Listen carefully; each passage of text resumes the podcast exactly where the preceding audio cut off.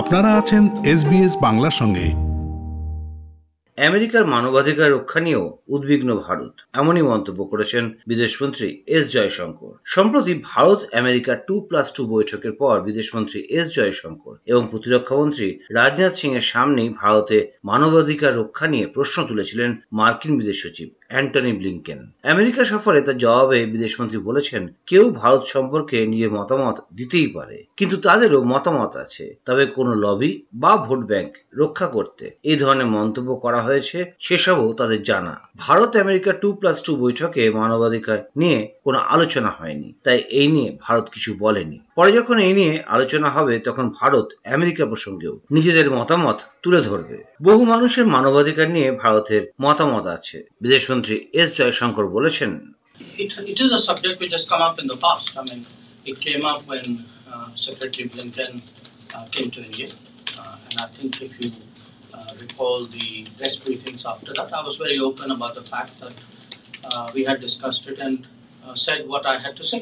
এবার দেশের খবর উচ্চ পদে থাকা ব্যক্তিদের জীবন সম্পর্কে জানাও ইতিহাসে আলোকপাত করার সমান, এমনই মন্তব্য করেছেন প্রধানমন্ত্রী নরেন্দ্র মোদী। প্রধানমন্ত্রী সংগ্রহালয়ের উদ্বোধন করেছেন প্রধানমন্ত্রী নরেন্দ্র মোদী। এরপরই প্রধানমন্ত্রী বলেছেন উচ্চ পদে থাকা ব্যক্তিদের ঘটনাবলী, সিদ্ধান্ত, তাদের সামনে আসা প্রতিকূলতা, চ্যালেঞ্জ, সকলকে অনেক কিছু শিক্ষা দেয়। অর্থাৎ একদিকে যেমন তাদের জীবন চলছে, অন্যদিকে ইতিহাসের রচনা হচ্ছে। তাদের জীবনী ওপর নজর দিলেই দেশের সঠিক ইতিহাস জানা যাবে এটা গর্বের বিষয় যে ভারতের বেশিরভাগ প্রধানমন্ত্রী সাধারণ পরিবার থেকে উঠে এসেছেন এর থেকে দেশের মানুষের মনে বিশ্বাস জাগবে যে অতি সাধারণ পরিবারে জন্ম নিয়ে দেশের শীর্ষস্তরে পৌঁছে যাওয়া সম্ভব প্রধানমন্ত্রী নরেন্দ্র মোদী বলেছেন ये हम भारतवासियों के लिए बहुत गौरव की बात है कि हमारे ज्यादातर प्रधानमंत्री बहुत ही साधारण परिवार से रहे सुदूर देहात से आकर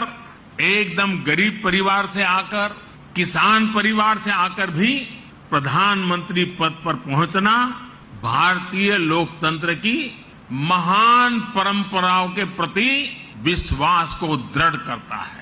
সম্প্রতি কেন্দ্রীয় সরকার সংবিধান দিবস পালন করে রাষ্ট্রীয় চেতনা জাগানোর জন্য বিশেষ উদ্যোগ নিয়েছে। এই মিউজিয়ামও তারই একটি উদ্যোগ। স্বাধীনতার পর ভারতের প্রত্যেক সরকারের অবদান রয়েছে। এই সংগ্রহশালা ভারতের সব সরকারের কাজের একটি জীবন্ত প্রতিবিম্ব হিসেবে থাকবে, এমনটাই মন্তব্য করেছেন প্রধানমন্ত্রী নরেন্দ্র মোদী। এদিকে পনেরো বছরের মধ্যে তৈরি হবে অখণ্ড ভারত, আর যারা এর মধ্যে আসবে তারা ধ্বংস হয়ে যাবে। এমনই হুঁশিয়ারি দিয়েছেন রাষ্ট্রীয় স্বয়ংসেবক সংঘ বা আরএসএস এর প্রধান মোহন ভাগবত।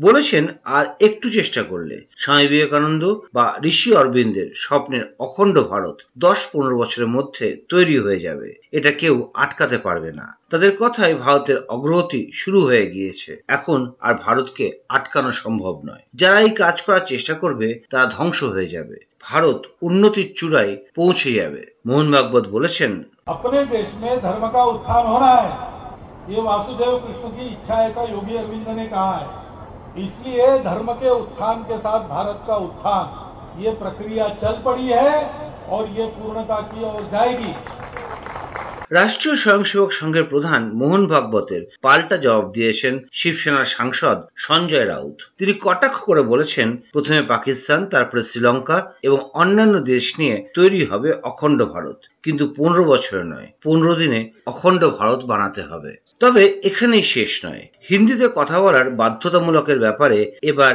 বিজেপি দলের অন্দরেই দক্ষিণ নেতাদের প্রবল বিরোধিতার মুখে পড়েছেন অমিত শাহ। তামিলনাড়ু বিজেপি প্রধান কে আন্নামালায় প্রকাশ্যেই অমিত শাহের বিরুদ্ধে হিন্দি চাপিয়ে দেওয়ার চেষ্টার অভিযোগ তুলে বিরোধিতা করেছেন। তার কথায় তামিলনাড়ুতে হিন্দি চাপিয়ে দেওয়ার চেষ্টা হলে তিনি তা কখনোই মেনে নেবেন না। আন্নামালাইয়ের আরো বক্তব্য তামিলনাড়ু বিজেপি রাজ্যে হিন্দি চাপিয়ে দেওয়ার অনুমতি দেবে না বরং তামিল যদি দেশে একটি সংযোগ স্থাপনকারী ভাষা হিসাবে ব্যবহার করা হয় তাহলেই দল গর্বিত হবে তিনি আরো বলেছেন ভারতীয় প্রমাণের জন্য হিন্দি শেখার কোনো প্রয়োজন নেই আন্নামালাইয়ের বক্তব্য அவர் வந்து சட்டப்பேரவையில் தன்னுடைய குடும்பமாக அங்கே நடத்தி கொண்டு குறிப்பாக தேவையில்லாத பிரச்சனையில் ரெசல்யூஷன் போடுறதுல நம்பர் ஒன் முதலமைச்சராக இந்திய அளவிலே நம்முடைய முதலமைச்சர் மு க ஸ்டாலின் அவர்கள் இடம்பெற்றிருக்கின்றார் இத்தனை முதலமைச்சருக்கு தேவையில்லாம ஒரு கடிதம் எழுதினார் நீட் அப்போ উল্লেখ্য দিন কয়েক আগেই স্বরাষ্ট্রমন্ত্রী অমিত শাহ দেশে ইংরেজির বিকল্প হিসেবে হিন্দিকে গ্রহণ করার প্রয়োজনীয়তার ওপর জোর দিয়েছিলেন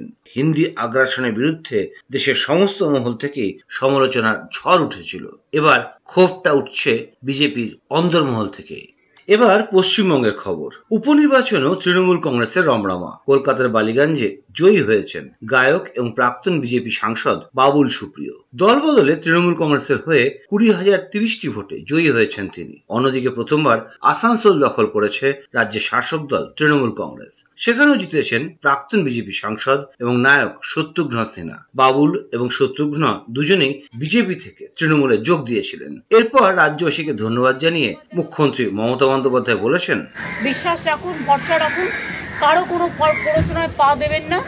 মনে রাখবেন, আজকে ছোট্ট একটা মোবাইলে মোবাইলে একটা ছোট্ট ভাইরালও অনেক সময় ভুল খবর দিয়ে মানুষকে বিভ্রান্ত করার চেষ্টা করে, যেটা সত্য। সত্য তথ্য উদ্ঘাটিত হোক আমরা সবসময় চাই। কিন্তু যেটা ভ্রান্ত, সে ভ্রান্তটা থেকে বিভ্রান্তি না ছড়ায় এটা আমাদের লক্ষ্য রাখতে হবে। বালিগঞ্জে তৃণমূল প্রার্থী বাবুল সুপ্রিয় এবং আসানসোলে বলিউড তারকা শত্রুঘ্ন সিনহা জয়ের পর বলেছেন আমি যে সংগঠন ওখানে তৈরি করেছিলাম তাদের সাহায্যে ওখানে জিতেছিলাম আর সেটাই প্রমাণ হলো এই এই এই সমস্ত যারা কুচ্ছা করেছিল এই বিজেপি আজ তারা ওখানে ভুলুণ্ঠিত এবং শত্রুজির সঙ্গে মিলে আসানসোলের মানুষ অভিমান করেছিল যে আমি কেন ওখানকার এমপি পদটা ছেড়ে দিলাম দলের সঙ্গে মতানৈক্য হতে পারে কেন এমপি পদ ছেড়ে দিলাম তাতে আমারও খুব কষ্ট হয়েছিল কারণ আমার মনে ছিল প্রশ্নটা খুব না- ন্যায্য यही कह सकते हैं कि देश की सर्व सबसे ज्यादा मनपसंद और सबसे ज्यादा पॉपुलर सबसे ज्यादा जानदार शानदार और दमदार नेता ममता बनर्जी के जो है 2024 में रोल होगा हम समझते हैं ममता बनर्जी के लिए हम सब काम कर रहे हैं और करेंगे और এদিকে পুরো ভোটের পর উপনির্বাচনেও অক্সিজেন পেয়েছে বামেরা বালিগঞ্জ বিধানসভা উপনির্বাচনে প্রাপ্ত ভোটের নিরিখে দ্বিতীয় স্থানে উঠে এসেছে বামপন্থী দল সিপিএম। তৃতীয় স্থানে থাকা বিজেপি অনেকটাই পিছিয়ে রয়েছে বামেদের থেকে। তৃণমূল কংগ্রেসকে পেছনে ফেলে জয় এসছে প্রাক্তন মুখ্যমন্ত্রী বুদ্ধদেব ভট্টাচার্যের ওয়ার্ডেও। রাজ্যের সাম্প্রতিক রাজনৈতিক পরিস্থিতিতে যা নিঃসন্দেহে তাৎপর্যপূর্ণ। এই অবস্থায় বিজেপি রাজ্য সভাপতি সুকান্ত মজুমদার বলেছেন ভোট তৃণমূল কংগ্রেস থেকে এই মুহূর্তে ধীরে ধীরে কমছে এবং আগামী দিনে আরও কমবে বলে আমার মনে হয়। অন্যদিকে পশ্চিমবঙ্গের পাশাপাশি দেশের অন্য তিন রাজ্যে উপনির্বাচনেও হেরে গিয়েছে বিজেপি। বিহারে এনডিএ জোটের দখলে থাকা বিধানসভা আসনে হেরে গিয়েছেন বিজেপি প্রার্থী। মহারাষ্ট্রে কোলহাপুর, উত্তর এবং ছত্তিশগড়ের খৈরাগড় বিধানসভা আসনেও কংগ্রেসের কাছে পরাস্ত হয়েছে বিজেপি। সব মিলিয়ে দু হাজার বাইশ সালের প্রথম স্বতন্ত্র উপনির্বাচন পর্বে বিজেপির ঝুলি শূন্য। আর শেষ খবর আবারও মাস্ক ফিরল দিল্লিতে। গত কিছুদিনে রাজধানী দিল্লিতে আবারও করোনা সংক্রমণ বেড়েছে। সেই কারণেই আবারও মাস্ক বাধ্যতামূলক করার সিদ্ধান্ত নিয়েছে রাজ্য প্রশাসন। পয়লা এপ্রিল থেকে দিল্লিতে মাস্ক পরা বিধিনিষেধ শিথিল করা হয়েছিল। কেবলমাত্র বড় জমায়েতের ক্ষেত্রেই মাস্ক বাধ্যতামূলক ছিল। কিন্তু সংক্রমণ বৃদ্ধির সাথে সাথে ফের বিধিনিষেধে কড়াকড়ি বাড়ানোর কথা ভাবছে দিল্লি সরকার। অন্যদিকে দেশে নতুন করে করোনা আক্রান্ত হওয়ার সংখ্যা বাড়ছে। তবে মৃতের সংখ্যা কমেছে। স্বাস্থ্য মন্ত্রকের তথ্য বলছে, দিল্লিতে মোট কোভিড আক্রান্তের মধ্যে মাত্র শূন্য দশমিক পাঁচ দুই শতাংশ সক্রিয় রোগী হাসপাতালে ভর্তি হচ্ছেন। তবে এর মধ্যে উল্লেখযোগ্য তথ্য হল, হাসপাতালে চিকিৎসাধীন রোগীদের মধ্যে সাতাশ শতাংশ শিশু। রাজধানীর শিশু বিশেষজ্ঞরা বলছেন, বড়দের থেকে শিশুদের কোভিড সংক্রমণের লক্ষণ একেবারেই আলাদা। একেবারে ছোট্ট শিশুদের প্রাথমিক অবস্থায় বমির লক্ষণ দেখা যাচ্ছে, সঙ্গে উচ্চমাত্রায় জ্বর। অন্যদিকে একটু বড় শিশুদের ক্ষেত্রে ধারাবাহিক মাথা ব্যথার লক্ষণ দেখা যাচ্ছে। তবে ফুসফুসের সংক্রমণ তাই দেখা যাচ্ছে না। এরকম গল্প আরও শুনতে চান, শুনুন Apple podcast Google podcast Spotify কিংবা যেখান থেকে আপনি আপনার পডকাস্ট সংগ্রহ করেন।